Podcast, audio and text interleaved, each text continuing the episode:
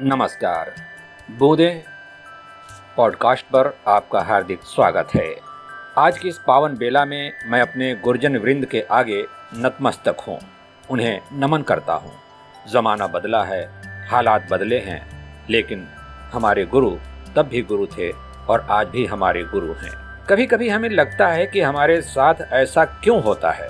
बचपन में जब स्कूलों में हम पढ़ते थे तब की बात है। हमें क्यों प्रताड़ित किया जाता है? हमें क्यों सजा मिलती है?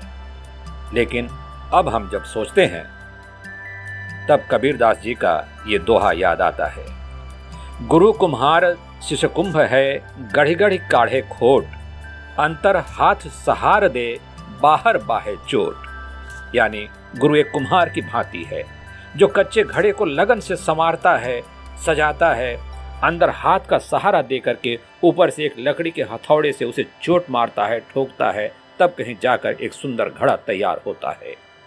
वह कच्चा घड़ा ही शिष्य है। हम अपनी गलतियों के लिए गुरजन वृंद से क्षमा चाहते हैं। दोस्तों, आज एक शब्द आपने सुना होगा, निगोड़ा। सही शब्द है निगोरा। यानी जिसका कोई गुरु न हो, बिना गुरु का जो होता है उसे निगोरा या निगोड़ा कहा जाता है। कबीरदास जी के बारे में भी ऐसे ही कहा जाता है। उन्हें उनके समकक्ष सब साधु संत निगोड़ा कहते थे, क्योंकि उनका कोई गुरु नहीं था। उन्होंने गंगा घाट पर जाकर आधी रात को सीढ़ियों पर सो गए, जिस रास्ते संत रामानंद जी गंगा स्नान को भोर में जाया करते थे।